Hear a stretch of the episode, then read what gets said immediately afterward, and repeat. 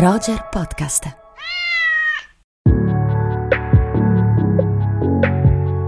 Amiche e amici di Roger, rieccoci dal Lido di Venezia per una nuova puntata di Rubik speciale Mostra del Cinema, ottantesima edizione. Sono Simone Spoladori e qui con me su un muretto di mattoni fuori dalla sala giardino c'è Andrea Chimento, siamo nel nostro studio privato. Uno studio privato con strumentazioni sofisticatissime, direi tra cui questo studio, cioè questo, questo muretto di mattoni e un bellissimo cespuglio che ci protegge dal sole.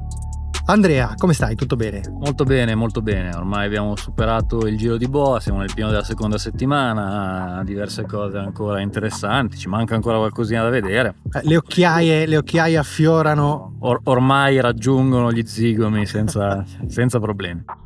Molto bene, quindi vi raccontiamo quello che abbiamo visto in questi due giorni, partendo da una visione direi piuttosto deludente. Andrea Priscilla di Sofia Coppola.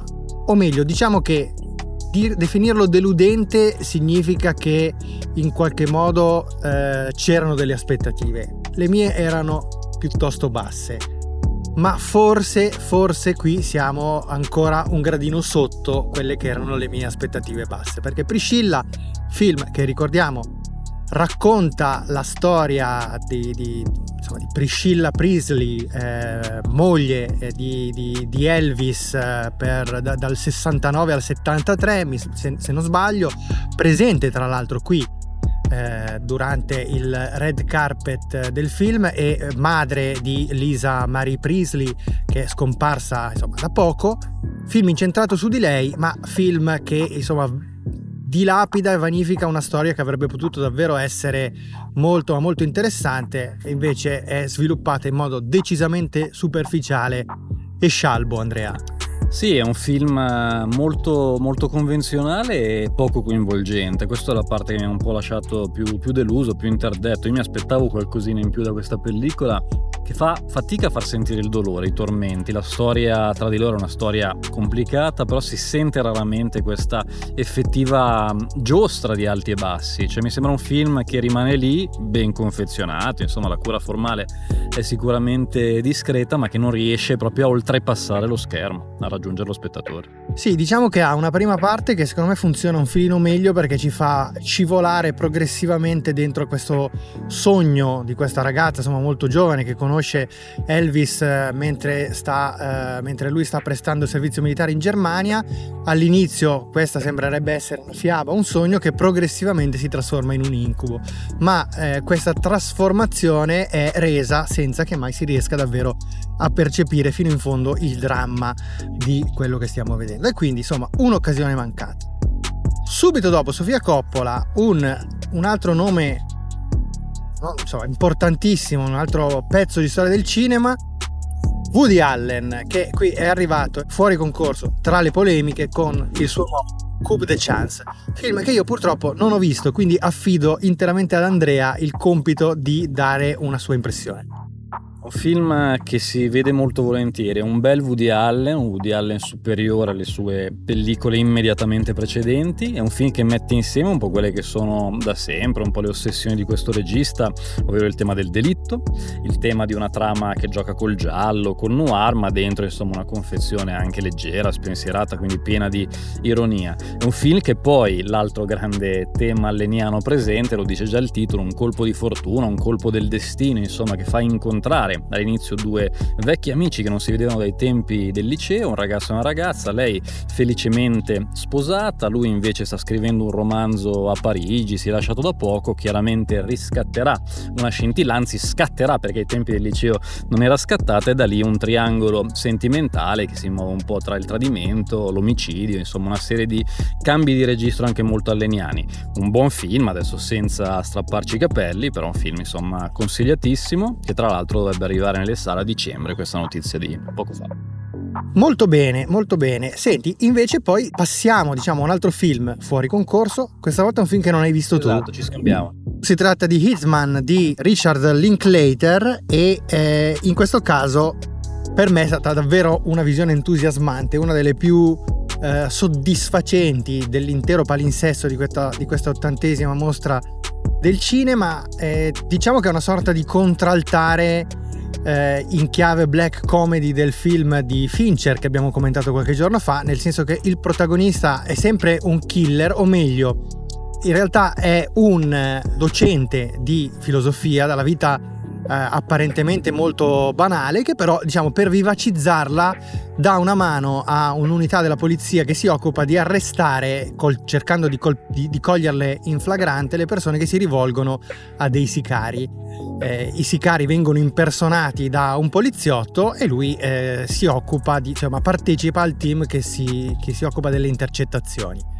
Quando questo poliziotto che eh, si camuffa da sicario viene sospeso eh, è lui a dover prenderne il posto. Il problema è che nell'interpretare la parte del eh, finto sicario, diciamo, qualcosa eh, sfugge di mano e diciamo questa, questa, parte gli piace particolarmente fino appunto a portare a delle conseguenze eh, tragicomiche ed è una black comedy di una intelligenza ecce- eccezionale, anche molto sofisticata, molto raffinata nel, eh, nelle riflessioni che propone sul tema del, dell'identità, con tantissimi riferimenti filosofici e psicanalitici eh, che, che, vengono però proposti in maniera molto, molto, leggera e poi con uno humor nero che è davvero eh, straordinario, irresistibile, una scrittura insomma leggerissima un, un grande film, Andrea, un grande film. Devi recuperarlo. Assolutamente, non vedo l'ora. Torniamo in concorso, stiamo seguendo un po' l'ordine con cui abbiamo visto questi titoli, andando avanti con il concorso andiamo a raccontarvi il quarto film italiano che abbiamo visto e si tratta di Enea di Pietro Castellitto. È l'opera seconda di Castellitto che aveva esordito sempre qui a Venezia in Orizzonti con I Predatori un paio d'anni fa e mm, diciamo che si riprendono un po' alcune delle linee tematiche di quella pellicola che era una pellicola mm, un po' forzatamente anche magari un po' giocando di maniera dettata attorno al cercare di scoperchiare alcune, alcuni modi, alcune forme della, dell'ipocrisia borghese. Si torna un po' su questo aspetto con un film che mi sembra essere anche forse maggiormente autobiografico del precedente, anche perché Pietro Castellitto è anche il protagonista, suo papà nel film è il suo reale padre, il fratello minore recita anche lui, insomma c'è una situazione un po' familiare.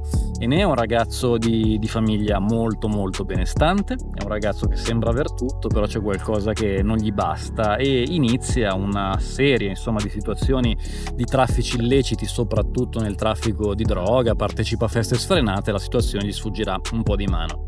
È un film Diciamo che sicuramente ha qualche pregio, è un film che ha coraggio, che ha delle ambizioni, è un film in cui Castellito cerca di fare insomma, delle situazioni un pochino visionarie, un po' alternative rispetto alla media del cinema italiano che conosciamo. Dall'altra parte però diciamo che tante di queste scelte un pochino effervescenti diciamo che gli si ritorcono contro e spesso sembra un po' un ghirigori visivo e narrativo senza un grande baricentro e che finisce un po' anche per per essere un po' prevedibile a lungo andare. Ecco, voi non potete vedere Andrea quando parla, ma lo sforzo che ha fatto per eh, cercare di non essere tranciante è stato notevole e lo apprezziamo, lo apprezziamo molto. Io non ho visto Enea in questa sorta di alternanza che ci caratterizza, adesso però veniamo a un film che abbiamo visto entrambi, che è in concorso e che viene dato in quota premi con una certa insistenza. Si tratta di Green Border, il titolo originale è Zielona Granica di eh, Agnieszka Holland, regista polacca. Film che racconta, eh, intrecciandole tra loro, tre storie diverse che si svolgono tutte in una delle zone più drammatiche eh, de- d'Europa eh, da qualche anno, che è il confine tra Bielorussia e Polonia, dove i soldati, eh, l'eser- l'esercito dei due paesi si eh, palleggia i migranti che tentano di varcare il confine con una disumanità veramente, veramente sconcertante. Il film racconta appunto tre storie che si intrecciano tra di loro. La prima storia è quella di una famiglia di migranti eh, siriani che è arrivata in Bielorussia in maniera molto facile perché il, il dittatore bielorusso Lukashenko incentiva l'arrivo dei migranti per poi poterli utilizzare quasi come fossero dei proiettili umani contro l'Unione Europea. La seconda storia è quella di, eh, di un gruppo di attivisti in particolare di una donna, di una psicologa che entra a far parte di questo gruppo di attivisti che eh, che si occupa di dare assistenza ai migranti che stanno in questi boschi proprio al confine tra i due paesi. La terza è la storia invece di un soldato che eh, si trova appunto a dover compiere questi gesti disumani nei confronti dei migranti e che avrà qualche rimorso di coscienza progressivamente nel film. Questa è un po' la questione, Andrea. Cosa ne dici? È sicuramente un film eh, potente nel soggetto, cioè un film che mi sembra raccontare delle macchinazioni del potere che non sono così note e anzi le racconta in una maniera che penso possa incuriosire e, e appassionare, soprattutto un po' nella brutalità di questo Andy Rivieni, insomma, tra il confine polacco e il confine bielorusso, credo che sia un film un po' da vedere, da scoprire in questo senso.